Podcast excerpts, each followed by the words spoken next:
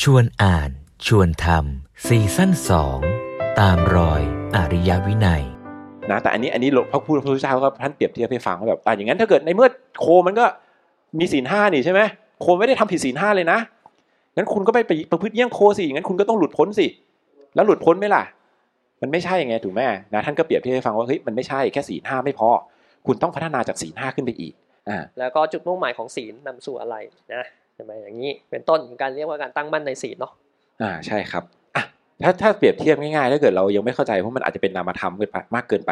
ถ้าเกิดเปรียบเป็นรูปธรรมนะอย่างสมมติว่าอุปทานใช่ไหมเราก็ยึดปั้งอ่านี่ เรายึดมั่นเราอุปทานใช่ไหมความยึดมั่นถือมั่นเวลาเรายึดมั่นถือมั่นเราก็จับใช่ไหมเหมือนเราจับแก้วน้ำอย่างเงี้ย ถามว่าเราจับแก้วน้ำเกิดอะไรขึ้น มือเราก็ไปทำอย่างอื่นไม่ได้ถูกไหมแต่การตั้งมั่นอะ สมมติว่าเราตั้งมั่นอย่างเงี้ย เรายืนอย่างเงี้ย ผมยืนอยู่บนพื้นอย่างเงี้ย ถามว่าตัวเราเป็นอิสระไหมแม่วันนี้วิทยากรเรามียืนให้ด้วยนะ ใช้ใช้พื้นที่ให้เต็มที่นะครับนะนี่แหละนะมันต่างกันตรงนี้แหละ เพราะพอเราไปยึดอะไรสักอย่างหนึ่งอะมันเลยทำอะไรไม่ได้ไง แต่พอเราเราอยู่บนฐานที่มันมั่นคงอะเราก็จะทำอะไรได้สะดวก การทำสมาธิเฉยๆก็ไม่ได้ทำให้เกิดปัญญาหมายถึงว่าทำสมาธิเฉยๆก็ไม่ได้ทำให้ถึงความหลุดพ้นได้เออแบบเดียวกันกับ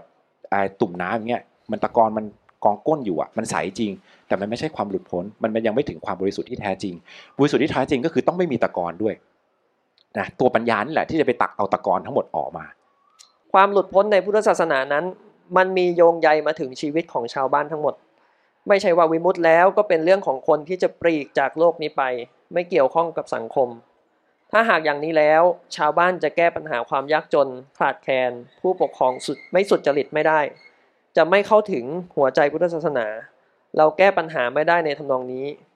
คือว่าที่จริงนั้นการปฏิบัติธรรมให้ถึงวิมุตต์ไม่ใช่เรื่องของผู้ปลีกตัวออกจากสังคมเท่านั้น มันมีความสัมพันธ์ถึงกันหมด แต่เราจะต้องพูดให้เป็นระบบกันอย่างยืดยาวกว่านี้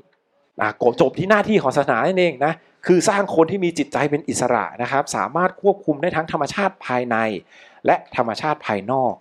คนที่เป็นสัตว์ประเสริฐอันฝึกให้มีอารยธรรมได้ ซึ่งเทคโนโลยีไม่อาจทำได้ นอกจากมีหน้าที่ช่วยสนับสนุนเท่านั้น ดังนั้นหน้าที่ของศาสนาทำไมศาสนายังถึงต้องจำเป็นอยู่